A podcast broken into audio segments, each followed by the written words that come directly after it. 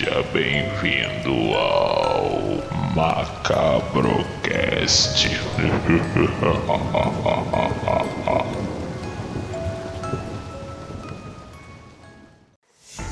Fala galera macabra, espero que esteja tudo bem com vocês. Aqui quem fala é Peterson Azevedo, o apresentador do canal Macabrocast. E desde já eu queria dar um alô para os nossos apoiadores, a galera dos outros canais que está dando uma força pra gente. Eduardo do Faces do Além, salve Eduardo. A Gilza do canal Em Busca do Sobrenatural, é BDS. Salve galera. E também eu queria pedir para você, é, não posso esquecer de falar que todos os links dos canais que eu falei agora estão na descrição do vídeo e também dar um alô para Rádio Rock Company. Ah, já estava esquecendo, não posso esquecer. Galera, dá aquela moral pra gente, dá seu like, se inscreva no canal, compartilhe com, com, com amigo, com colega. E outra coisa, parceiro, se você também não gostar, faz o seguinte, compartilha com aquela pessoa que tu não gosta. Entendeu? Para sacanear. Compartilha também, não tem problema não. Eu não vou ficar chateado com isso, valeu? Espero contar com a ajuda de vocês. E apresentar o pessoal que vai participar hoje do, do Macabrocast. Com vocês, Camila. Camila, dá um alô pra galera. Fala, galera macabra. Mais aí um Macabrocast pra gente se divertir um pouco. Antes também vai participar. Antes, dá um alô pra galera. Já, já, assinou o contrato, agora eu sou fixo do canal agora. Tá assinado já. E também nós temos a nossa convidada, ela que é, tem um blog sobre cinema, sobre música, é uma escritora. Poxa, gente boa pra caramba. A Josi. Josi, se apresenta e dá um oi pra galera aí, por favor. Olá, pessoal. Sou nova por aqui, é a primeira vez que estou aqui. Estou gostando bastante. Me chamo Josi. Eu tenho um Instagram, Pipoca e Música, falo sobre cinema.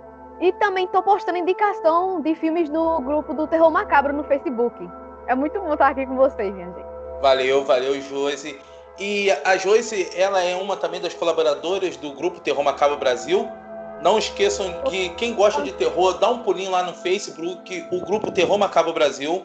E nós viemos aqui para falar sobre os vilões clássicos do terror. O que significaria isso? Aquele assassino que vem do, andando enquanto o nego tá correndo, o nego tropeça na porra do cadastro e o assassino vai andando igual a tartaruga e mata geral. E não tô nem aí.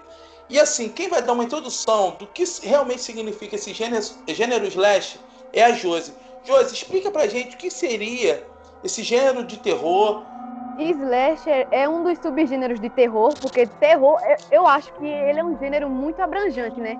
Ele tem vários subgêneros dentro dele. E Slasher é um deles. Eu acho que é um dos meus preferidos. E Slasher significa o quê? Um filme praticamente é o quê? Aquele grupinho de jovens, o assassino, ou seja, o vilão, como já temos vários filmes slashers, que são A Hora do Pesadelo, Massacre da Serra Elétrica, é, Halloween, entre outros. Então, é bastante aqueles, aqueles filmes clichês mesmo, né? aqueles filmes adolescentes, que, que sempre tem aqueles clichês, o pessoal tropeça muito, os vilões parecem que usam teletransporte, que estão em um lugar, de repente estão em outros. Esses filmes geralmente são estrelados por vilões. Sempre tem as características marcantes dos slashers. O primeiro, os vilões. O segundo, a final girl, é a garota final. Ou seja, para identificar, identificar um filme slasher, a gente primeiro as primeiras coisas, o vilão e a final girl, a garota que fica até o fim. Ou seja, em A Hora do Pesadelo tem, tem a Nancy Thompson. Em Halloween tem que é a Laurie Strode, que tem esse dilema até hoje, que ela é irmã do Michael Myers ou não é, ninguém sabe. Também tem um lugar também que se destaca como um... Em Halloween a gente tem Redfield. Em Hora do Pesadelo tem a rua... Minha gente, esqueci o nome da rua, me lembra aí, por favor. Springwood. Isso mesmo!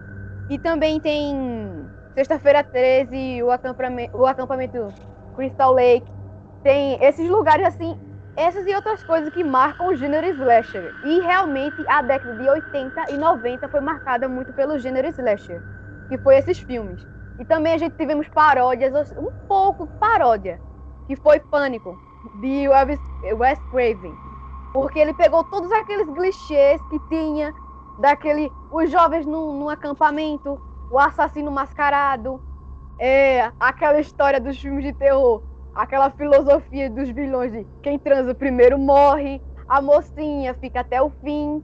E tem várias outras coisas para a gente identificar um slasher. Também temos as armas, como o Letterface, ele usa a serra elétrica, Jason usa um facão, Michael Myers usa faca, o Fred tem aquelas unhas dele, aquelas facas clássicas. E tem muitas coisas que a gente pode identificar no slasher. E é um gênero que ganhou bastante destaque nos anos 80, 90 e vem ganhando até hoje, né, minha gente? É um, um subgênero muito interessante mesmo. Isso aí. E Anderson, qual é a sua opinião sobre esse subgênero? Você curte? O que, que você acha? É, esse, esse gênero é um gênero muito importante como, como filme né, de terror, slash, e era uma coisa que faz parte da infância, né? A gente que tá aí com um pouquinho mais de 40, né? vi esses clássicos aí nos domingos maiores da vida, no Corujão. Então são os, os personagens citados pela convidada são meus favoritos desde a infância. O Jason, Fred e companhia, que são os que fazem o, o gênero slash. Para vocês terem uma ideia, eu não sei se vocês lembram, já falando uma curiosidade, tinha um álbum de figurinha, acho que por volta dos anos 90, que era do Fred e do Jason depois eu vou até procurar para ver se eu acho imagem disso. E eu tinha, eu colecionava o álbum, vi os pôsteres dos filmes, vi, vi as cenas do filme, era bem legal. Os protagonistas eram o Jason e o Fred. Esse eu não lembrava não, cara. Não lembrava mesmo. E Camila, o que que você você curte o slash? O que que você tem a dizer sobre esse gênero? Ó, curtir não é meu gênero preferido, né? Até porque eu não aguento é clichê demais. Eu sou aquele tipo de pessoa que assiste xingando a pessoa. Você vai morrer, sua retardada, sai daí. Mas enfim. Mas não tem como negar a importância desse gênero pro, pro gênero terror, né? Porque, como vocês falaram, até hoje é o que mais chama uh, público, né? O que mais traz gente pro gênero do terror, a galera mais novinha. E, gente, pra gente que é aí dos anos 80, 90, meu, marcou demais. Eu assisti todos os filmes. O meu pai queria colocar o Jason no, no liquidificador, entendeu? Então eu, eu, eu, lembro de sentar na sala, estourar pipoca e ser o programa da noite da gente nos Intercine, no Supercine, assistindo eu, meu pai e minha mãe, esses gêneros macabros aí. Cara, assim, eu confesso para vocês que eu gosto demais, gosto demais de Flash. Também eu sou daquelas pessoas que assistem xingando, sabe, com ódio no coração. Porra, tu é boa pra cacete, cara. É só você andar um pouco mais rápido que você não morre. Mas não, ele quer correr. Oh meu Deus, os cabelos correndo pela cara, meleca pelo nariz, chorando, gritando e cai. Toma ali facada no bucho. Cara, eu me amarro, eu gosto demais, demais mesmo. É um dos meus gêneros preferidos gosto muito. E, e realmente o Slasher, pra, pra mim, eu faço 40, 41, cara, é minha infância total. É eu vendo no SBT o Jason, é eu vendo o Michael Myers, é eu ouvindo aquela musicazinha 1, 2, ele vem te pegar, 3, 4. É a porcaria do Chuck fazendo aquela macumba no, tentando pegar a alma do moleque. Cara, é, é, é a infância vem à tona quando eu, lembro desses filmes. E nós vamos começar é, falando dos quatro, quatro principais é, vilões do, do Slash. E começando já, como eu sempre falo, né, começando com o pé na porta, eu vou começar a falar de um vilão cara, ele lembra muito um boneco aqui no Brasil, porque eu tô falando do Chuck, que lembra muito aquele boneco do fofão com aquela bochecha do, dos infernos. Na verdade, eu tinha mais medo do fofão do que o Chuck. Mas é um, um, filme que eu adoro, cara. É, o Brinquedo Assassino ele foi lançado é, em 9 de novembro de 1988. E a história do filme, para quem. Se existe alguém que nunca viu, é, a história original é uma, uma mãe. é, é, uma mãe viúva que compra um boneco é, pro filho dela. Só que esse boneco ele vem possuído pela alma de um serial killer que era tipo um, um bruxo voodoo, que ele consegue passar a alma para esse boneco. E esse boneco, ele tem um tempo para tentar pegar a alma de uma criança e tomar a alma e passar a alma dele pro corpo. E seria como se o, o serial killer é, renascesse. E essa é o tópico do, do filme. Cara, é um filme bem macabro. É um filme muito, muito, muito sinistro. E ele foi, esse, foi, esse filme foi feito com 9 milhões de dólares. Ele arrecadou 44 milhões. Isso gerou uma franquia de oito filmes. Não, na verdade, sete, contando com o remake, oito. Então, sete filmes. E, assim, o que eu tenho para falar que são coisas que não é muito. O pessoal não costuma muito falar sobre isso. O, o Chuck, na verdade, o nome do assassino era Charlie Leeway, também conhecido como o Estrangulador de Like Shaw. É, esse, esse cara ele é muito macabro, o, o, muito sinistro. O ator também ele é muito sinistro. O filme ele tem toda uma, aquela temática anos 80, sabe? Aquele suspense que vai crescendo e, uma, e o coitado da, da, da criança que é uma criança de 5 anos que ele é tipo acusado pelos crimes. Tu tem que ver, cara, primeira vez que morre alguém, o policial pega o molequinho e, come... e começa a perguntar, não, mas que não sei o que, ó, seu, seu sapato parece com o sapato. Cara, é uma coisa surreal. E assim, uma coisa que eu quero falar para vocês, não, na verdade são duas coisas. O total de vítimas desse bendito desse boneco, contando com o remake, são 42 pessoas. Você imagina um boneco de menos de um metro um fofão matando 42 pessoas. É esse o filme. Agora, uma coisa que eu venho trazer para vocês que quase ninguém sabe, que esse filme é baseado numa história real. Sim, galera, ele é baseado numa história real. É, Conta-se que uma empregada de uma família, que ela era muito maltratada e ela era uma maga voodoo de, de magia negra voodoo. Então ela pegou um boneco que se chama Robert e lançou a maldição nesse boneco e deu para a criança. E esse boneco, é, a criança se afeiçoou muito a esse boneco. E começou daí a acontecer muita coisa sinistra dentro da casa. É, dizia que o boneco respondia à criança. A criança saía, o boneco é, bagunçava o quarto todo, a mãe chegava, o que, que foi isso? Aí o menino falava, foi o boneco. Os vizinhos viam o boneco andando, perambulando pela casa. E eles pegaram esse boneco, trancaram o boneco é, no sótão da casa e o boneco ficava andando e ficava tipo atazanando o menino. O menino falava assim: mãe, ele não gosta de ficar lá. Cara, a história é tão macabra, para vocês terem noção, esse boneco existe até hoje. Ele está num museu nos Estados Unidos, no Museu de Sobrenatural. Esse boneco é tão amaldiçoado que quem vai nesse museu e quer tirar uma foto do boneco, os funcionários dizem que tem que pedir permissão. Robert, eu posso tirar uma foto? Porque se você tirar a foto sem pedir, meu irmão, te prepara que o bicho vai ficar doido para vocês. E assim, Camila, qual é a sua opinião sobre o boneco assassino? O que, que você acha? E se você já sabia dessa história, que ele é baseado numa, num, dessa história real que aconteceu? O boneco assassino, para mim, é um. Chuck é um, um capítulo à parte. A fodona que gosta de terror, mas se caga de medo do Chuck até hoje. Não assisto. Dos anos 80, não assisto mesmo, nem que me paguem. Sei da história. É, eu fui assistir. Eu, eu lembro dos meus pais assistindo, mas eu evitava.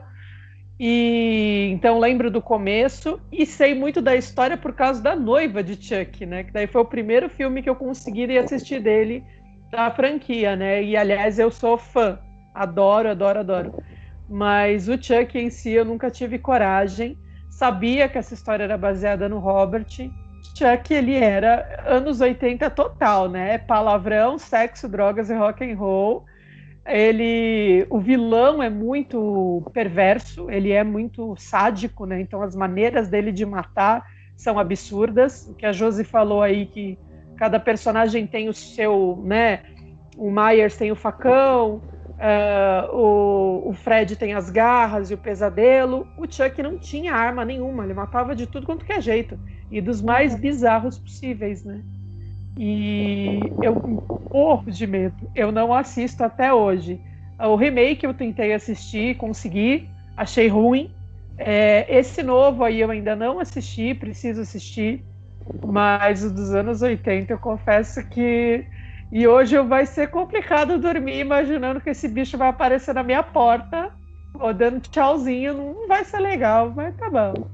É isso aí. E Anderson, Chuck, o que você tem a dizer sobre o fofão em forma de capiroto? Cara, eu, eu me amarro. Eu me amarro nessa franquia. Esse, esse esse filme é dirigido pelo Tom Holland, né? Que é um cara que fez muitos filmes fodas, assim, dos anos 80. Um que a gente fala com uma certa frequência, pelo menos conversando com o Peterson, é A Hora do Espanto, né?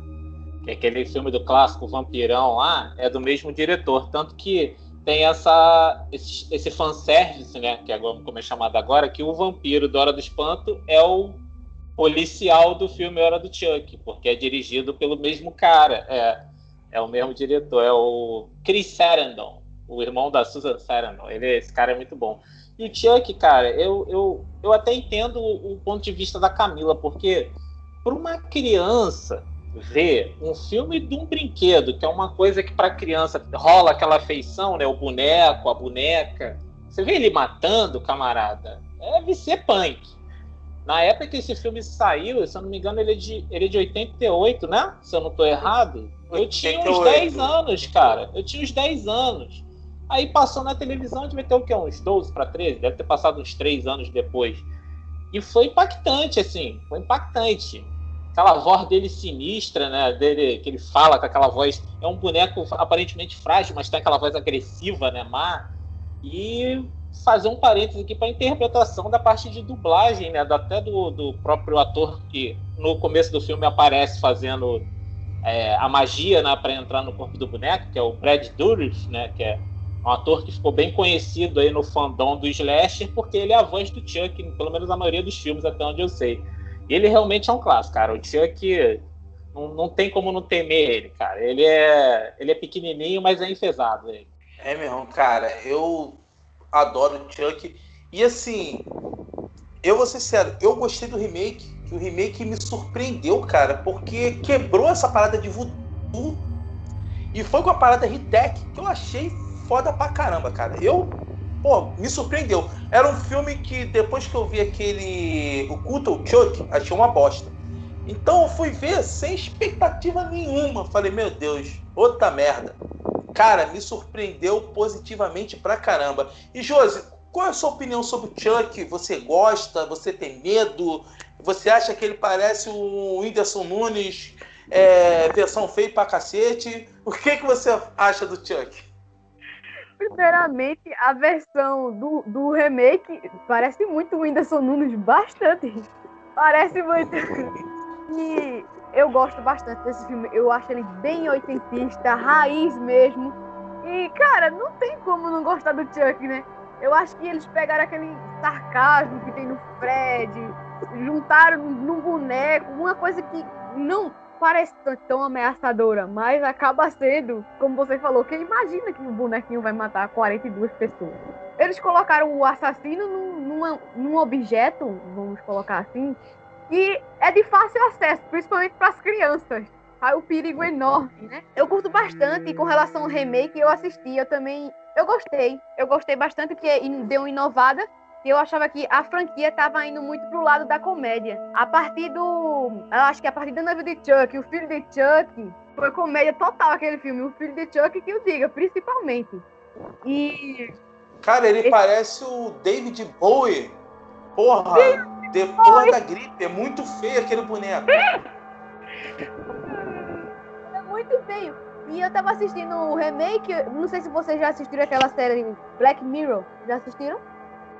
Sim, sim. Sou fã. Parece um, um episódio de, de Black Mirror, porque foi envolvido com tecnologia, essas coisas assim, e como essas tecnologias influenciam na vida da gente, né? Porque, até porque no, no, no remake, ele. Tudo que ele aprendeu foi que o pessoal mesmo ensinou, né? Porque ele é uma inteligência, uma inteligência artificial. O, eu não sei se vocês sabem, cara, houve um caso lá no Reino Unido que um garoto de dois anos de idade, chamado James Bulger, ele foi assassinado por dois meninos de 10 anos de idade, inspirado no filme Brinquedo Assassino 3. Você não sei se você sabe desse caso. Inclusive, na reconstituição lá da cena, ou do, do crime, as crianças jogaram até uma tinta azul em cima do garoto, igual o Chuck fez no filme, fazendo uma referência a um filme. E é um caso, né, da vida real aí, que o, o Chuck influenciou duas crianças, né, influenciou, né, foi a motivação deles terem feito isso. Que não sei qual foi o grau de se as crianças tinham algum problema ou se fizeram, entre aspas, na brincadeira, achando que não teria consequências, gerou consequências nos seus pormenores do caso. Mas foi um caso bem impressionante, tanto que os conservadores de lá começaram a fazer uma, é, campanhas para não estimular as crianças verem esses tipos de filme, né? Porque a criança ela não consegue, do mesmo jeito que causa o medo, pode cau- causar uma motivação errônea, né? Vamos assim dizer, igual foi nesse caso. Cara, isso aí me surpreendeu. Essa eu não sabia. Essa eu não sabia mesmo. Cara, muito sinistro mesmo. Só que é aquela história assim, é. do meu ponto de vista, eu acho que isso não tem nada a ver. Porque se fosse isso, meu irmão, eu já tinha matado muito casal namorando pelado na rua. Essa é a realidade. Pegar o facão e sair, pegava. Meu irmão, mora no Rio de Janeiro. O que tu vê de casal namorando na rua pelado? Diga, é, ainda mais nos anos 90. Pô, eu meter uma máquina e sair matando os outros. Ainda mais aquelas meninas que me deram toco. Putz, grilo. Mas eu nunca fiz isso. E eu, então? Eu, eu ia ser a maior serial killer do mundo, né? 840 Eu acho- vítimas. Eu acho que assim, a pessoa, pra, até criança pra fazer isso, tem algum problema, cara. É, é muito influenciável, ou tem algum distúrbio. É, essa é, é a minha opinião. Eu acho que filmes. A pessoa pegar, ah, não, fiz por causa do filme. Se bem que o caso são crianças, né? Então, crianças são influenciáveis. Então, eu acho que é uma coisa meio esquisita mesmo. E assim, agora nós vamos falar sobre o primeiro o primeiro Slash, o primeiro filme que começou com essa vibe do cinema. E quem vai falar sobre Massacre da Serra Elétrica é a Josi. Josi, o que, que você tem a falar pra gente sobre esse filme? O Massacre da Serra Elétrica é de 1974, se não me falha a memória, mas é isso aí. É, na verdade, o gênero slasher, ele nasceu em 1970 e foi o Massacre da Serra Elétrica que deu início a isso tudo. Foi nele que foi definido o assassino mascarado, o qual a gente tem o Leatherface, a arma escolhida pelo assassino, que foi o dele é a Serra Elétrica, e também a Final Girl, que é a menina que fica até o final, nesse filme também tem. O grupo de jovens, nesse caso aqui, passeando pelo Texas. Aí já temos o ambiente. Sexta-feira 13 em Crystal Lake. Em Massacre da Serra Elétrica a gente tem o Texas. E, gente, esse filme é sensacional. O orçamento dele foi bem baixinho. Não chegou nem um milhão de dólares. Foi bem baixinho mesmo. Mas eu acho que contribuiu para que o filme ficasse visceral, bem. Que eu acho ele bem fofo, ele é visceral mesmo. É aquele filme de angustiante. Eu acho que na época de lançamento, o pessoal saiu do cinema abismado ao ver aquilo. Porque é violência extrema. Quem já viu a, a franquia Massacre da Serra Elétrica sabe que todos os filmes é, é muita violência. E isso já vem desde o primeiro. Mas, assim, eu não, eu não lembro quantos filmes tem a franquia. Acho que são 10 ou 11, 9. Parece que é mais ou menos isso. Mas as continuações já não foram lá essas coisas. Teve muito remake, reboot e tudo. mas o original é o melhor de todos. É dirigido por Toby Hooper. E esse filme é maravilhoso. Agora, tem gente que acha assim, ele um pouco marcado, mas é o seguinte: para você assistir um filme da época de 70, é, você tem que colocar a cabeça na época que o filme foi feito. Porque nós estamos em 2020, certo? Nossa mente já está acostumada com obras frenéticas e pode achar o ritmo do filme um pouco lento. Mas o filme não é lento, entendeu? É nossa mente que já está avançada demais. E pra gente ver esse tipo de filme, vamos botar a cabeça na época. Vamos botar a cabeça lá em 1974, quando o filme foi feito. E pra gente ver que, para aquela época, foi bastante chocante esse filme. E eu acho que continua sendo até hoje. Eu confesso que eu já assisti. E assim, eu fiquei. Esse filme foi um dos poucos filmes que minha mãe me proibiu de ver, cara. Eu só fui ver ele, eu já era adolescente. Cara, esse filme eu achei muito macabro. Ele é muito sinistro mesmo. Eu adoro, sou fã pra caramba desse filme. E assim, uma coisa que eu gosto do Letterface, é, Letterface, né? O, o cara da máscara, que é assim, ao contrário do Jason, ele não é um empata transa, sabe? Ele é só um assassino. Ele só quer matar, comer, desmembrar. E assim, uma coisa que eu, que eu queria trazer pra vocês, que ele matou um pouco, um pouco menos que o Chuck. O total de mortes que ele fez foi 31 só. É um filme que é extremamente violento, mas não tem essa quantidade de morte. Ele só matou 31, sabe? Mas é um filme que eu gosto muito, pô, me amarro e realmente é um violência até o talo. Eu esqueci de mencionar que o Letterface, ele foi inspirado naquele serial killer Ed Gein, que ele também serviu de, de inspiração para vários outros filmes.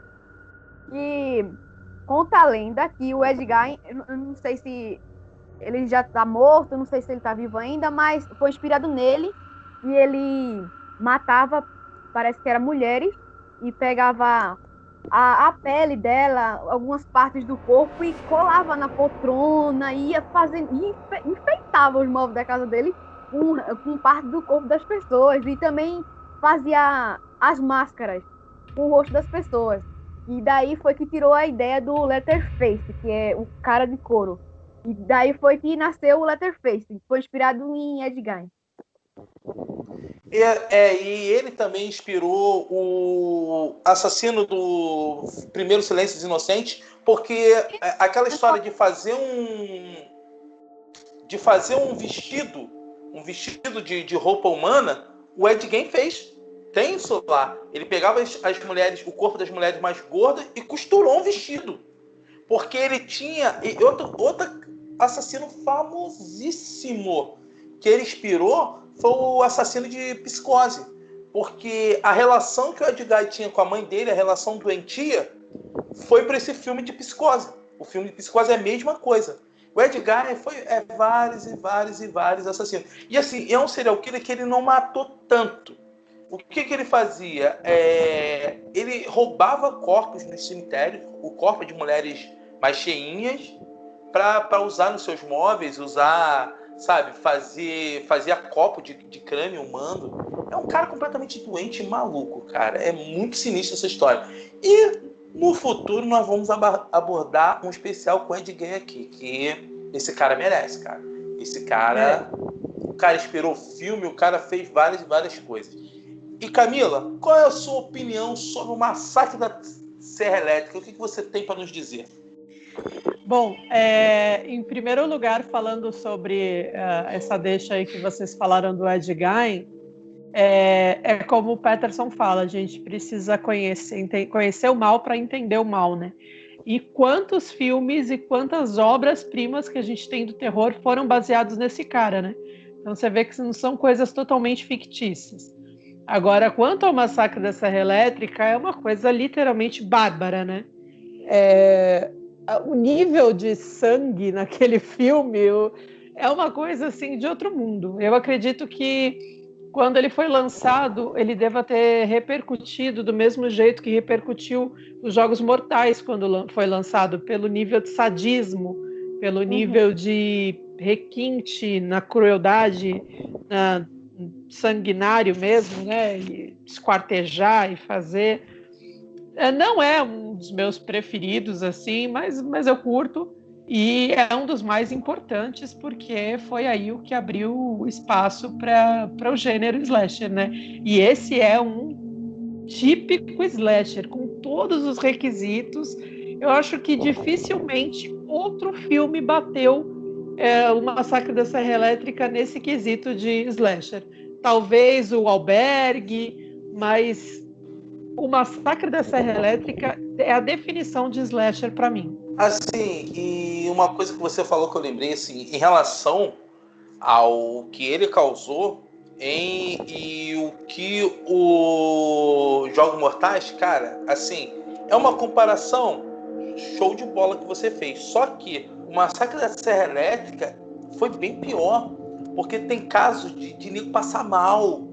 Porra, nego correu, nego correu do, do, do, do, dos cinemas Pô, passaram muito mal. Ó, o único filme que eu, que, eu, que eu vou te falar, que eu vi comparado com o Massacre da Serra Elétrica, o que causou o público, foi o Exorcista. Porque o cara. Porque, tipo assim, vamos lá. O Jogos Mortais é um filme sinistro pra caramba? É. Mas, cara, o Massacre da Serra você nunca tinha visto nada parecido. Nada parecido. Imagina uma família de gente que come carne humana Cara, aquele sangue. E os atores, cara, os atores, eles não eram nem atores. Então, se você vê aquele desespero, eles nem sabiam o que estava esperando por eles. Quando ele via aquilo ali, aquela coisa de desespero, é como se fosse um desespero real. Cara, é um filme muito, muito sinistro. Ele é muito sinistro mesmo. E antes, o que, que você tem para falar sobre o massacre da Serra Elétrica? É, primeiro lugar que eu não gosto do filme, porque eu tenho muito medo desse filme. Esse uhum. filme aí, quando eu vi, eu era muito novo. E esse filme me impactou de uma forma assim surreal. Eu, eu, não, eu não vi depois de adulto. Eu não, não consegui ver. Eu acho que é um caso parecido com o da Camila, porque quando eu vi, eu era muito. Não criança. está sozinho. Não está sozinho. Esse filme aí me desconcertou, cara. Foi pesadelo, porque ele, como vocês mesmos já falaram, é um filme extremamente realista visualmente, esteticamente falando. E isso, cara, 1974, cara, isso deve ter feito um rebuliço assim. Deve ter sido proibido em um monte de lugar, deve ter dado aquela, aquela treta toda que tu. É chocante demais. Esse filme ele é chocante até hoje, claro. Você vê que ele é um filme de orçamento ali baixo, não tão baixo, tipo um Evil Deeds, né, lá do, do Sam Raimi, que é, tem essa pegada mais gore, mas ele não é pô, o cara fez com pouca grana. Aquele ali não, ele tem um orçamento um pouquinho melhor. E uma outra coisa também que a gente tem que destacar aqui, cara, Toby Hopper, né? Vou citar quatro filmes dele. O Massacre da Serra Elétrica, Pague para entrar, reze para sair. Tem um cagaço desse filme até hoje, aquele do Parque de Diversões. Filmaço. É. Esse filme me deixa com medo. Esse é o Massacre da Serra Elétrica.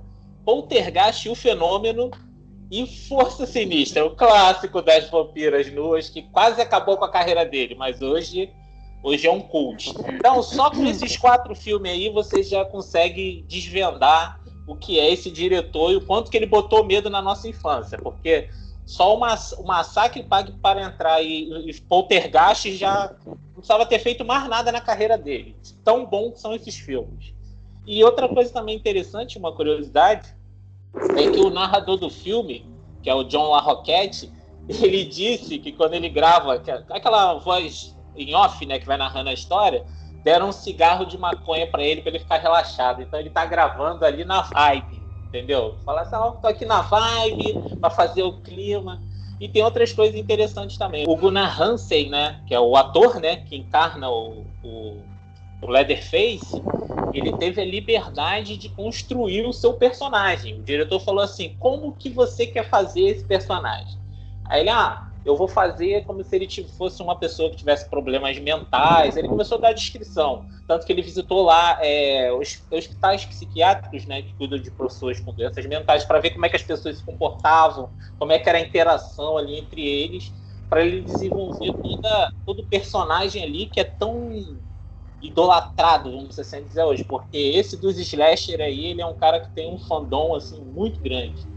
E eles fizeram coisas ali, truques ali, para transformar não só a máscara e a motosserra, mas, tipo, ele fez prótese dentária para ficar com a articulação da boca diferente, mesmo com aquela máscara. Ele botou enchimento nas botas para ele que ele ficasse. Ele já é um cara alto, para que ele ficasse mais alto em relação ao elenco, para criar mais intimidação. E a outra coisa também interessante é que essa Final Girl, ou Scream Queen, como ela é conhecida, né, que é a Marilyn Burns, né, que é a menina que é a protagoniza esse filme, segundo as estatísticas de tudo que foi lançado de slasher depois, ela é a, é a personagem que mais sofreu. Em todos os filmes de slasher tem ela é a que mais sofreu durante o filme, ao ponto da atriz se machucar de verdade durante as gravações. De tamanho era a agressividade das cenas ali. Então a gente tem que pegar e, e reassistir, vou tomar coragem para reassistir esse clássico, porque esse filme realmente ele, ele, ele chegou um pé na porta e a motosserra na cabeça, porque ele chegou esquartejando geral. Ninguém esperava ver um filme desse, desse gênero, né? Desse tipo de violência, né? Pô, muito bom mesmo, cara. Isso aí até me deu uma ideia pro futuro, nós vamos falar sobre o filme que mais deram cagaço na gente. E com certeza Poltergeist tá nessa. nessa isso aí, Poltergeist tá. e agora nós vamos falar sobre um slash que só me lembra uma coisa. Um, dois. Ele vem te pegar. Três, quatro. Não olhe para trás. Parceiro, esse aí eu me caguei até pouco tempo atrás. Esse é sinistro demais, cara. Vamos falar sobre o Fred Krueger. Cara, muito, muito foda. E quem vai falar sobre o Fred é Camila. Camila, o que, que você traz pra gente sobre aquela criatura deformada dos infernos?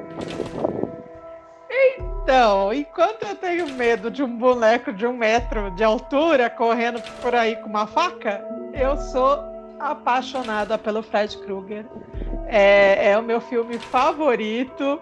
Teve até uma, uma, treta aqui de quem tinha falado Fred Krueger, porque olha, é, eu amo de paixão. Sou fã. É, assisti todos os filmes e assistia criança né? Porque o filme é de 84, então eu, quando passava, eu era muito criança e amava, já assistia. Ele não é bem um gênero, né? Slasher, né? Ele tem mais uma pegada sobrenatural, ele tem mais uma pegada das piadas sarcásticas, um humor negro, uma, uma vibe mais inteligente. E o Fred, diferente, eu acho que na linha slasher o que veio apresentar um pouco de história foi o Myers, né? Mas o Fred não, o Fred tem toda uma história por trás do personagem, né? É, é um filme, como eu falei, de 84.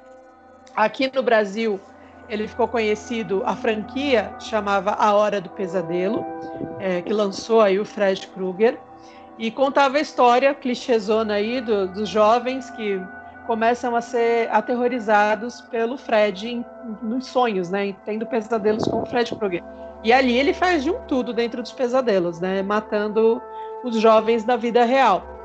E aí, ao longo dos seis filmes, você vai descobrindo que o, a história né, do Fred. E ele nasceu em 46, então é uma outra época. É, ele é fruto de um abuso coletivo que uma freira sofreu trabalhando em um hospício da cidade, né, de Springwood. E aí, quando ela dá à luz, ela coloca ele para adoção. E ele é adotado por um velho que maltrata muito ele. E a primeira vítima do Fred é justamente esse velho. Aí ele casa, ele tem filhos e começa na cidade um serial killer que matava crianças e ninguém sabe quem é, ninguém sabe quem é. E o Fred, nessa época, conseguiu emprego numa empresa, uma fábrica, onde ele trabalhava na caldeira. E nas horas vagas, ele trabalhava vendendo sorvete, o que facilitava ele ter contato com as crianças. E aí, a mulher dele descobre que ele é o assassino serial killer de Springwood. E aí, ele mata a mulher dele na frente da filha Só que a filha conta para as autoridades que ele é o assassino e que ele matou a mãe. A população enfurecida vai atrás dele e ele vai preso, mas acaba saindo por um desses. Se fosse aqui no Brasil era super comum, mas nos filmes americanos até é inédito ver isso. Uma dessas brechas na lei, ele acaba sendo solto e ele se esconde num determinado lugar e a população enfurecida vai atrás dele, acha onde ele está e ateia fogo no lugar. E aí, na hora que ele está morrendo lá no meio das chamas, queimando vivo, ele invoca um demônio, que é o demônio, são em formato de três serpentes voadoras, é o demônio dos sonhos, e ele invoca esse demônio e ele pede a imortalidade. Que em troca dessa imortalidade, ele vai ser o maior assassino serial killer de sonhos que eles já viram. E os demônios dão essa, essa imortalidade. E ele começa a, a série clássica dele aí, né? E ao longo dos seis filmes, muitas coisas vão acontecendo, a gente vai conhecendo um pouco mais do personagem. É um personagem com muita história, muitas é muito interessante ver isso, porque eles contam a biografia do, do Fred antes de se tornar né, serial killer. E é engraçado porque no, no, sétimo filme, o diretor, né, que é o Wes Craven, que a, a Josi já tinha falado, ele fez um filme onde o Fred aterrorizava os atores que interpretavam o, o elenco, né? O, tanto o Fred quanto a, a menina aí, a, a Fennel Girl, é, a, que é a Nancy. Então eles começam a ser aterrorizados, os atores, né? Começam a atuar como eles mesmos no filme, aterrorizados pelo Fred Krueger, né? Então é uma brincadeira de quebrar a quarta parede assim absurda, genial, só ele para fazer um negócio desse. Esse cara faturou muito dinheiro, né, com a franquia do Fred. E aí depois veio série, jogo, é, o Fred com o Jason, é, remake do Fred, e o Fred é citado em vários filmes, séries, ele é citado em desenho, ele é citado em uma, uma série de coisas. Acho que ele é um dos personagens de terror mais marcantes da, da história, até por causa das garras, né? E eu sou apaixonada, é de longe o meu filme preferido. E eu acho ele inteligentíssimo, perfeitamente esse roteiro. É, para mim é um, uma obra-prima do terror. Cara, é, eu gosto muito do Fred. Agora eu vou trazer uma coisa que vocês pouca gente sabe. Fred é inspirado numa história real. Isso aí. E quem falou isso foi o próprio diretor, o Yes Craven. Ele disse que é o seguinte: onde que ele teve a inspiração do Fred? Ele leu num jornal sobre um rapaz, uma família da, da Camboja, que ele estava vários dias sem dormir e ele falava que uma criatura estava aterrorizando os sonhos dele. E se ele dormisse, ele iria morrer. E ele ficava tomando café, café, cafeína, para não dormir. A família achou que ele estava com algum problema psicológico, não acreditou muito, pegou, trocou a cafeína por um sonífero. O rapaz tomou o, sonífero e dormiu. Quando chegou de noite, a família ouviu uns gritos horríveis no quarto dele. Quando chegou lá, ele tinha morrido. Ele morreu dormindo. E o Wes quando viu essa história, falou: Caraca, que história, porra, sinistra. Eu tenho que fazer uma coisa. E ele foi escrevendo. Os trejeitos do, do Fred Krueger é inspirado num senhor que amedrontava muito o diretor. É, um velhinho que ele falava que andava pela rua, que ele morria de medo desse velhinho e ele foi pegando os trejeitos e botando no personagem. E o nome Fred Krueger era o nome de um moleque que faz, praticava bullying contra o diretor. E ele marcou o nome e pegou o nome daquele filho da mãe e falou assim: agora tu vai ser o pior vilão do cinema todo o tempo, seu desgraçado. e daí que veio o nome Fred Krueger. Eu não sei se vocês sabiam disso aí, e, Josi, qual é a sua opinião sobre o Fred? Você gosta? E o que você tem para nos dizer sobre ele? Gente, o Fred é maravilhoso, não tem indiscutível. É, dispensa apresentações, né? A Hora do Pesadelo é uma das franquias mais marcantes, não só do terror, mas como do cinema mundial e tudo. E quem nunca ouviu falar no Fred, né? ele é uma figura muito popular, tanto que ganhou, como a Camila mencionou, ganhou jogos, muitos filmes. Teve aquele. Teve o reboot de. Acho que é de 2010. Eu não curti muito aquele filme, não. Vocês assistiram o reboot de 2010? Péssimo! O rosto do Fred, meu Deus, o que fizeram com aquilo? Por isso que os originais são melhores. O, o ele é oit- anos 80 total. E eu adoro o Fred, eu acho ele muito marcante. As frases de efeito dele, o saca do sarcasmo dele é incomparável. O Fred é maravilhoso. Teve aquele crossover com o Jason nos anos 90. Tava todo mundo esperando esse filme sair. Foi sensacional, sensacional. É uma obra-prima, realmente uma obra-prima. E você sabia que ele foi inspirado nesse, nesse caso real? A primeira parte do que você falou eu sabia, mas essa segunda sobre o nome dele, aí eu não sabia, fiquei sabendo agora. Eu não sabia. É, terror macabro também é cultura, gente. É, E? Anderson, é, a pesquisa foi boa. E Anderson, o que você tem para nos dizer sobre o Fred Krueger? Ah, vou contar uma história pessoal, tá? Como é que eu conheci o Fred Krueger? Ah, quando começou a chegar o famoso videocassete, olha que papo de velho. VHS, lembra? Videocassete.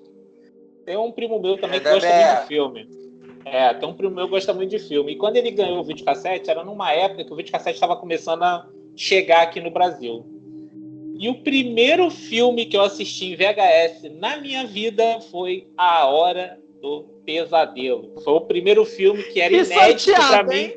Eu lembro, eu lembro, esse filme me marcou de uma tal maneira, tipo assim, que eu lembro até que. E, e detalhe, foi de dia que nós assistimos. Nós vimos assim no horário da tarde, aí fechou as cortinas, tal, ficou aquele climinha de cinema e vimos esse filme aí que eu fiquei estarrecido. Esse, esse personagem, eu tive medo dele durante muito tempo. É daquele filme que. É aquele tipo de personagem que tu fica assim, caraca, e ele lida com uma coisa muito frágil da gente, o ato de dormir. Quando você está dormindo, você está 100% fragilizado. Você não tem defesa, você não tem nada, você está ali em repouso e é quando ele age. Eu acho isso uma das coisas mais espetaculares e assustadoras em todos os slashes. Porque não é uma pessoa correndo dele, é uma pessoa que está em repouso, entendeu? Em defesa. Então, é, eu não sei se vocês sabem o nome dele, como a Camila citou, contou a história dele e tal, que essa história foi destrinchada ao longo da franquia, né? Que foi dando todo esse escopo ali pro, pro personagem. O nome dele é Frederick Charles Krueger, né? Que era o, quando ele era humano ainda, né? E outra coisa também bem curiosa, que a Rua Elm, ela existe, tá? E tem uma coisa muito interessante, foi aonde o Kennedy foi assassinado, é a Rua Elm. É, Isso o diretor sabia, foi proposital, ela foi escolhida propositalmente. E uma outra coisa também bem interessante é que foi o primeiro papel do Johnny Depp. Ele é o galãzinho do primeiro filme. Não sei se vocês lembram disso. Jack Sparrow. É, foi o primeiro papel da vida dele. Foi o primeiro papel. Um sinal de sucesso coisa- aí, né? É, ah, começou ali. E outra coisa também bem interessante é que o, a Nancy tem uma cena do filme que ela tá vendo um filme na TV para não dormir. Ela tá vendo o filme Uma Noite Alucinante do Sam Raimi. Não sei se vocês se recordam disso. Ela tá vendo um clássico, um clássico do terror dentro do filme. Aí fica aquela metalinguagem ali. E uma curiosidade bem interessante acerca de Robert Englund, né, que é um intérprete do, do nosso querido Fred, que é, contam as histórias aí que ele tinha o hábito de almoçar caracterizado. E durante as filmagens de alguns filmes do Fred, ele tinha uma certa frequência de fazer isso, é, de fazer isso para trollar as pessoas. Ele quase matou uma garçonete uma vez no restaurante, porque ele foi caracterizado com a maquiagem, com a roupa normal. Chegou lá, a moça falou: Qual o seu pedido? Quando ela virou e olhou a cara do Fred, a mulher infartou. A mulher infartou, caiu do lado dele lá e, para sorte, ela não morreu. Mas ele gostava de ele gostava de estar na, na, encarnado aqui no Fred, ele gostava de pregar essas peças. E, o, e outra coisa também interessante é que depois disso, o estúdio proibiu ele de sair, porque eles correram risco de processo, né? Porque se aquela mulher tivesse morrido de verdade, ia dar um problema. Aí ele não fez mais isso depois desse grande susto. Mas fala aí, Camila, o que você tem para acrescentar aí pra gente? Não, o, o, Robert Englund, ele é uma página à parte. Ele, eu acho que ele é o crucial para o sucesso do Fred, porque é ele que dá vida. Não só ele que dá a vida, mas ele é um dos únicos atores que deu a vida ao personagem ao longo de todos os filmes, né? Então aí temos aí quase 30 anos de, de Fred Krueger e ele ainda é o personagem. É, isso e... aconteceu em poucos, poucos outros só em mais dois outros casos. Notícia? Continuar a notícia? Parece que ele vai voltar no papel. Está sendo feito um filme, um roteiro, com ele fazendo Fred Krueger novamente. Rezando muito para que isso aconteça. Rezando muito, porque é uma franquia que tudo que vocês falaram ele tem estilo, o Fred Krueger. Ele tem é. carisma. Ele é um ele personagem é a cara, né? Ele é um personagem carismático. Eu adoro esse personagem. Adoro esse personagem. Ele é carismático. Você ri do sarcasmo dele. Você torce para ele sacanear a vítima antes de matar a vítima. Entendeu? Isso faz parte da, da, dali do personagem. E esse filme, cara, foi um filme que teve um orçamento relativamente grande para um filme dos anos 80, ele foram quase 2 milhões, isso para a época era um dinheiro considerável, e ele arrecadou aí por volta de 20 mil só lá, entendeu? Então, gênero de sucesso, e a franquia, por mais que cai em alguns sentidos, mas a franquia foi uma franquia duradoura. Teve muito filme. O Fred vs Jason eu já não. Eu não gostei tanto, assim. Eu acho que ele o, é porque o humor do Fred não combina com a apatia do Jason. Eu só acho então virou um conflito ali no filme, mas é um filme que dá para você se divertir bastante, matar a saudade. Eu vi esse filme no cinema também na época. E cara, Fred, Fred é o cara. Ele para mim é um dos personagens mais legais desse gênero. E as cenas dele ah, né, no, no, no backstage caracterizado são tão famosas que virou meme, né? Tem cena dele fumando com as garras. Você vê que ele tá, ele tá num banquinho, tipo, hora da, da gravação, ele tá fumando Sim. lá com a garra e pensando na vida. Virou meme isso, que inclusive ah, no Terror Macabro é um meme que mobra é. que brota todo dia no Terror Macabro esse meme do, do Fred, né? Ah, tem uma foto também de produção que é bem legal, que aparece ele sentado numa cadeira assim, com uma latinha de Coca-Cola, um fonezinho de Walkman, com o Walkman preso assim na cintura, bem anos 80, assim, o Johnny Depp do lado, a Nancy do outro. Cara, muito legal, tipo assim, que é dos bastidores. E né? ele caracterizado. E ele caracterizado, cara, muito legal, cara. Muito... As mortes, cara, a gente podia ficar falando aqui, fazer um programa só dele. As mortes são as mortes mais engraçadas e mais criativas do Slash. Vem do, do nosso que eu diga, né? Aquela morte da cama, é, ele sendo sugado pela cama e aquela chuva de sangue. Não, e o mais, o mais maneiro. Aquela é muito foda. Ah, Aquela o que, a gente faz, o que a gente faz com o celular hoje, ele estava fazendo com a TV. Ele estava deitado na cama com uma TV pequena no colo, vendo TV. É engraçado isso, né? Que a gente no, no, a gente faz celular, né? A gente não deita ficar ali olhando pra telinha. Ele tava fazendo a coisa, só que na proporção da TV ali da época, né? Mas daí você. As mortes dele, né, são assim, é, engraçadas tal. Mas você vê que também tem uma pegada, porque na vida real ele matava as crianças incineradas né, no, na caldeira. Então, e ele morreu, a maneira que ele morre também é bizarra, né? ele morre queimado ele, vivo. Se ele, se ele é, molestava as crianças ou se ele só matava, se ele era um pedófilo, coisa. Mas se você parar para pensar no personagem. É, isso fica... fica meio dúbio. Eu acho que na época, se eles falassem que ele era pedófilo, ia dar muita treta ia dar uma treta muito, ia ser muito desproporcional. Então eles deixaram ali no subentendido. Será que ele fazia isso mesmo com as crianças? Porque como ele era abusado, né, que depois a gente vê mais para frente, aí você começa a ligar as coisas, né? Falar, é, realmente eu acho que ele ele fazia isso com as crianças também. Ele é um personagem E para mim, para mim esse é o mote do negócio do personagem, porque ao mesmo tempo que ele é um vilão terrível, ele é, tem esse carisma que acho que é muito do Robert Shankland que você falou, que, meu, foi um casamento de sucesso perfeito, porque você odeia o cara e você ama ao mesmo tempo. Para mim é um personagem inigualável. Meu filho, com oito anos, é, ele se irmou de sair no carnaval de Fred Krueger. Então corri igual coisa, consegui achar a luva, a máscara e uma camisa listrada igual o Fred Krueger.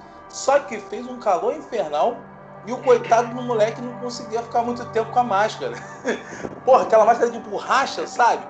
E até pouco tempo, cara, eu acho que se eu for, eu acho no quartinho, eu acho que eu ainda tenho essa máscara aí. A luva foi pro caramba, mas a luva era muito maneira também. Pô, muito maneiro. Eu tenho. Depois eu vou ver se eu acho a foto dele com, com a, o Ícaro com a Iris, ele vestido de Fred Krueger no carnaval. Foi muito maneiro. Muito maneiro mesmo. Detalhe. Detalhe, dizem que quem sonha com o Fred Krueger não sobrevive para contar a história, né? E eu sonhei com ele na época que eu assisti o filme. Eu devia ter uns, sei lá, 5, 6 anos. E eu lembro de contar para minha mãe: Olha, mãe, sonhei com o Fred Krueger e não morri. E depois disso já sonhei algumas hum. vezes. E até nos meus sonhos ele habita. Nós vamos falar sobre a maior máquina de matar do cinema. Na minha opinião, ele é o maior slash de todos os tempos. Sempre fico entre ele e o Michael, mas para mim, Jason é o cara. E outra coisa, sem falar que, além dele ser a maior máquina de matar do cinema, é o maior empata transa do cinema.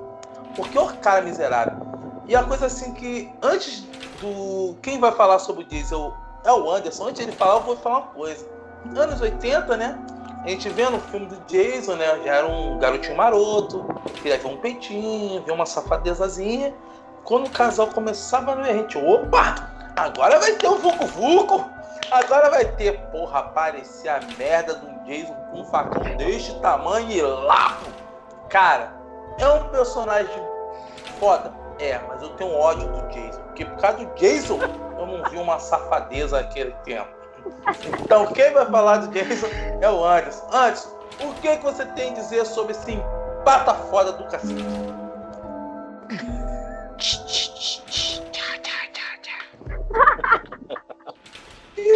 é Só pra começar. você não lembra, não lembra da música? Não lembra dessa música, não, cara? Caraca, quando fazia esse, quando tocava essa musiquinha do sexta-feira 13, meu filho, já, já, já, já dava aquele trimelique na espinha. É, esse filme aí, cara, é outro clássico do Slash. E ele já veio já é, como, como é que eu vou dizer, o, o Halloween já tinha, já tinha consolidado ali a, a, o estilo, né? Veio o Massacre da Serra Elétrica, veio o Halloween 78 então o Jason já veio no gênero. Ele foi o cara, o cara assim, vamos fazer um personagem igual no gênero daqueles lá. Ele já veio nessa cola. E o primeiro filme, Sexta-feira 13, ele é de 1980. Ele conta a história lá do acampamento né, de Crystal Lake, famoso aí, que todo mundo conhece. Que acontece uma, um afogamento de uma criança. Essa criança era o próprio Jason e a partir dali esse acampamento começa a ter algumas mortes. É, você descobre no final que quem estava matando todo mundo não era o Jason, era a mãe dele, né? Como um ato de vingança por ter perdido seu filho. E esse filme, cara, esse primeiro sexta-feira, ele tem, acho que eu, eu não sei se é o primeiro jump scare, mas ele tem aquela cena fatídica de quando a Final Girl está indo embora no barco, quem que aparece da água e agarra ela lá, dá o bote nela, o Jason criança. Então eu considero que aquele ali é um dos primeiros jump scares assim, do cinema que tu fala, porra, pô, tu achou que ia acabar bem, mas não acabou bem. Um plot e... twist muito grande, né, que ninguém esperava. Sim, é aquele filme que parece que a Final Girl vai se dar bem e ela não se dá. E aí vieram as sequências, né? São, foram quase. Foram 12 filmes contando remakes, se eu não me engano, contando Jason vs Fred, Jason vai para Marte, Jason vai a Bangu, tem 300 filmes. mas são 13. Jason vai para todo lugar. Então, Jason, de fato, a gente só vê nessa cena final e a partir do segundo filme, que ele tem um modus operandi ali dele, que ele bota aquele aquela fronha com o olho só aparecendo, remetendo ao jeito que a mãe dele matava no primeiro filme. Tem aquela cena bizarra da, da cabeça da mãe dele sendo endeusada lá, né? Não sei se vocês lembram que a mãe dele é decapitada, né, pela Final Girl no primeiro filme. Então ele fica ali idolatrando a mãe e dali começa a franquia. Então o Jason característico, vamos assim dizer, que todo mundo conhece, com a máscara de hockey na frente, ele só aparece do terceiro até o 932 ele tá usando a máscara, mas é a partir do terceiro que acontece. E, cara, esse bate de frente com o nosso querido Fred no quesito mortes, engra... mortes bizarras, porque ele mata esses adolescentes das dos mortes mais surreais possível. Uma que me marcou, que eu não sei de qual é o filme, que são muitas mortes, claro, né? É uma que o cara tá naquele saco de dormir, sabe o que é aquela bag? Que a pessoa vai, passa o zíper e fica ali, coisa que ele pega a bag, vai andando com o cara debaixo do braço e dá uma porretada na árvore. Lembra dessa cena? Aí ele. Acabou, não precisa fazer mais nada. É só, é só enterrar agora, já tá envelopado e, cara, é um personagem assim. É um personagem muito marcante, cara. E uma coisa também que a gente tem que destacar é que, assim, ele foi interpretado por muitas pessoas. Mas teve um, um ator ou dublê, que eu acho que a pessoa não é ator que tá ali, ele é o dublê, porque passar pela quantidade de coisas que aquele personagem passa, o cara tem que ser dublê, acima de tudo, né? Foi o Kane Holder, que é conhecido aí do fandom do Jason, que ele é o cara que interpretou mais vezes o Jason. Pra, e uma curiosidade, esse ator, ele tem o braço todo queimado, de cicatriz, assim, ele quase morreu, porque numa das filmagens de Sexta-feira 13, tem um, um, episódio que eu não lembro qual é agora, que ele está com fogo no Jason, e o ator fez a cena, e ele se queimou de verdade, tanto que depois daquilo ali, ele sofreu, assim, como é que eu vou dizer? Ele ficou muito tempo afastado dos filmes, teve que ser substituído até ele se recuperar, que ele ficou com cicatrizes feias mesmo. Quase virou o Fred, né? Literalmente, ele ia fazer uma passagem de personagem, né? Que é, o braço, é o braço dele ficou, é uma cicatriz assim enorme, assim, ele fala isso no documentário, falando no documentário sobre a história da Sexta-feira 13, que cara, é, não tem mais o que falar. O Jason é o Jason, cara pessoa corre, corre, corre, corre e ele anda. Corre, corre, corre e ele anda. E morre. Cara, mais, mais, mais medo que isso, não tem o que falar, cara. Eu queria saber de vocês aí, o que, que vocês pensam acerca de Jason Voorhees? Cara, assim, o Jason, é, ele foi quem mais matou na história do cinema é, de Slash. Ele matou 151 pessoas. E assim, além dele não correr, ele se teleporta e é extremamente silencioso. E eu acho que aquele filho da puta ensinou minha mãe. Porque minha mãe era igualzinha a porra do Jason. Que do nada, tu tava lá distraído fazendo uma merda, minha mãe parecia assim, pum, só faltava botar a porra da máscara e o facão. E era porrada no ombro. Parceiro, eu tenho quase certeza que Jason ensinou minha mãe a fazer aquela porra daquele truque do silêncio e de se teleportar. Isso aí é o que eu tenho para dizer do Jason.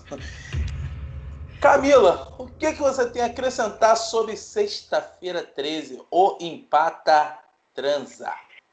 Olha, se eu já não levava esse filme a sério, depois desse comentário, nunca mais eu assisto Jason do mesmo jeito. Ai, gente. Olha, eu, eu assisti também todas as franquias, quase todos os filmes. Chegou uma hora que eu parei, falei, chega, não aguento mais, porque, meu, começaram a avacalhar muito filme, encher muita linguiça, morte repetida, o Jason renascia. Até uma das coisas, né, que o Anderson falou de, de ser a mãe dele, né, que mata no primeiro filme, é meio absurdo, porque você vê o estilo que ela mata, né? Você fala, nossa, uma mulher consegue matar desse jeito. E, mas depois eles começam a colocar umas coisas assim que avacalha total o filme. E mas fez parte também da infância, adolescência. Se eu gosto de terror, tive que passar pelo Jason. Mas é, eu acho que o mais intrigante nele é essa coisa de sempre voltar do inferno, né? Nunca vi. Esse cara não morre. É outro que meu pai queria colocar no liquidificador para ver se matava. E é, é, o fato dele ser esse personagem, né? Mascarado e silencioso, né? Que ele esboça reação nenhuma. Ele aparece realmente do nada e quieto, mudo. É isso que eu gostava no personagem. Mas o filme, e é outro clássico do slasher mesmo, porque tem todos os clichês aí que a Josi citou. É... Mas, meu, nunca mais eu assisto. Você já não levava mais o filme a sério depois do Fred versus Krueger, aliás, Jason versus Fred, esse do de Marte aí que eu não assisti. Se eu não levava o filme mais a sério, Peterson tirou o resto de credibilidade que o filme tinha para mim. E Josi, o que, que você tem nos acrescentado em Pata Transa? o Jason, o Jason é demais, né? É, é, gente, novamente dispensa apresentações. Eu acho que todos os vilões daqui dessa lista são mundialmente famosos. E o Jason, acho que é um dos, se não o mais famoso de todos aqui da lista, né? Aquela máscara de óculos é muito marcante, principalmente as mortes e por ser uma franquia muito extensa, ela tem bastante conhecimento. Também virou personagem de jogo. E é assim, uma franquia muito, muito, realmente muito extensa. E a partir de alguns filmes a gente vai vendo que o negócio vai ficando muito bom. É, é os primeiros mesmo que são os melhores. Como o Anderson falou, no terceiro que começa aquela máscara de hockey. Que no primeiro não era ele que matava, era a mãe dele, tem aquele plot twist no final. E é uma franquia muito marcante. Eu curto demais, muito mesmo. Eu morria de medo do Jason. Eu acho ele muito cruel, muito cruel mesmo. É aquela morte que o Anderson também mencionou. Nossa senhora, eu morria de medo. Mas, assim, ele é um marco, com certeza, sem dúvidas. Ele é o cara. Jason, eu adoro ele. E recomendo para todo mundo. Se tem alguém na face da Terra que não conheça, nunca assistiu Sexta-feira 13, por favor, né, gente? Maravilhoso. Isso aí me lembrou de um amigo meu. Eu não vou dizer aqui o nome da criatura, mas aquele desgraçado era o Jason na vida real. Por quê? O filho da mãe era feio igual a peste negra. Então a gente ficava namorando com as garotinhas e na hora que o negócio tava, o Vucu Vucu tava melhorando, o safado ia lá onde que a gente tava namorando. Cara, cara, tua mãe tá te chamando. Porra, aí saía putão, chegava lá, cadê a minha mãe? Porra nenhuma. Aquele desgraçado é o verdadeiro Jason. Safado, tu sabe com o que eu tô falando. e essa história foi boa. Cara, Jason mesmo. Jason empatou muito casal aí nos filmes aí. E outra coisa também interessante é que esse filme já, já tomou uma proporção diferente dos outros, pelo menos o primeiro. Era um filme que custou 500 mil dólares, que é relativamente baixo, né, um orçamento baixo, e arrecadou quase 40 milhões, cara. Foi um sucesso assim surreal. Surreal, muito grande para a época, muito grande para época. E outra curiosidade também é que o Jason ele normalmente não mata crianças, apesar de ter aquele filme que o com Corey Feld, Corey High ou Corey Feldman, um dos Corey que eu não estou lembrando agora, que faz aquele garoto que raspa a cabeça. Lembra desse episódio do Sexta-feira 13? Que ele luta o garoto o Jason. vira o Jason depois. É, e depois ele vira real. o Jason. É, aí depois na continuação já aparece ele adulto, né? É quando a franquia tenta dar um reboot ali, aí se perde. Aí eles ressuscitam ele com um raio, e, né? E tudo volta para o normal, Jason andando e matando. É, dois modos, né? Andar e matar, né? Como dizem, né? O Jason só tem esses dois modos: andar e matar. E outra coisa também interessante sobre que as pessoas nunca tentaram arrancar a cabeça dele, né? Eu acho que se arrancasse a cabeça dele, eu acho que ele morreria. É uma coisa que nunca Não foi dá feita. essa ideia pro meu pai. Não dá essa ideia pro meu pai. E Vai deixar levou, e falando. o Jason levou nada mais, nada menos que 435 tiros durante a franquia inteira. Foi esfaqueado 106 vezes. Levou 20 machadadas. E ele não morre. Por que, que não corta a Morreu cabeça? Seria mais fácil. afogado, né? É, dizem, tem duas versões de como matar o Fred. Uma de. Oh, desculpa, o Jason. Perdão, Jason, pelo amor de Deus. duas maneiras Pode matar de matar o Jason, o Fred não. É, uma seria afogado em Crystal Lake, que acho que em um dos filmes é abordado essa, essa versão. E a segunda versão é aquela do Jason vai pro inferno, que eles criam uma história que tem um, uma espécie de um verme demoníaco que fica no coração dele, que o coração dele precisa ser tirado. É uma história absurda demais, mas é uma das duas versões. Seria tirando o coração dele por um parente, tanto que tem uma num dos filmes aparece uma menina que poderia ser irmã dele, mas não por parte de mãe, era um irmão por parte de pai, porque ele tem pai e mãe, Jason. Ele, ele não é o fruto do. É do, do, de trocadeira. é, ele não é fruto do além. Fruto do além, ele não é fruto do além, ele tem pai e mãe. Então dizem, criaram isso já depois que a franquia descarrilhou, criaram essa história de que tinha uma irmã e só ela poderia matar ele. Eu falei, já vi esse filme, mas tudo bem, né? Halloween tá aí pra mostrar que isso já foi feito, né? Mas tudo bem. Isso é, é isso, cara. É uma franquia realmente que tem, tem mais o que falar. O Jason é o Jason e é o que mais matou de todos eles. Isso aí, galera. Ó, cara, foi muito maneiro esse programa. Foi um programa prazeroso de se fazer. E assim, espero que vocês gostem. Não esqueçam de deixar seu like, se inscrever no grupo Terror Macabro Brasil no Facebook, se inscrever aqui no canal e também ir lá no Instagram, que é o Pipoca e Música também. Vamos lá, galera, vamos curtir, cara, resenhas maravilhosas de filme, umas histórias de música também muito maneira. É, cara, é muito legal, muito legal o Instagram dela. Eu tô me despedindo aqui. Espero que vocês gostem. Quem vai dar agora o, é, o seu alô final é o Anderson. Anderson, se despede da galera e até a próxima. É isso aí, agradecendo mais uma participação no programa. Foi bom reviver essas histórias aí de medos e de alegrias relacionadas ao slash, que é um gênero bem legal aí, que foi bem torturado nos anos 80. E como eu sempre falo, se não conhece, porra atrás. Tem aí nos streamings, nos YouTubes da vida, você acha todos esses filmes que a gente citou aqui, desses personagens aí maravilhosos. Camila? Bom, eu quero agradecer por ter participado desse programa, esse tema. Eu acho que todo mundo que gosta de terror e que, que aprecia o gênero, a gente principalmente, que é aficionado por isso, a gente passou por essa fase slash, não tem como não conhecer esses personagens. Acho que a gente falou do supra-sumo mesmo do terror e agradecer, pedir para se inscrever no, no Terror Macabro. Vamos fazer a nossa família macabra aí crescer e vamos espalhar o terror por aí, gente. Provar que terror não é, é cultura também. Tirar essa coisa pesada do terror e tirar esse preconceito do terror. Vamos espalhar o terror por aí, gente. Josi? Eu queria muito agradecer ao Peterson que me convidou a participar. Eu não estava nem esperando, gente. É a minha primeira participação aqui. Espero que vocês gostem. Eu posso participar outras vezes, se vocês quiserem. Eu gostei muito, muito mesmo. Me diverti bastante gravando com vocês.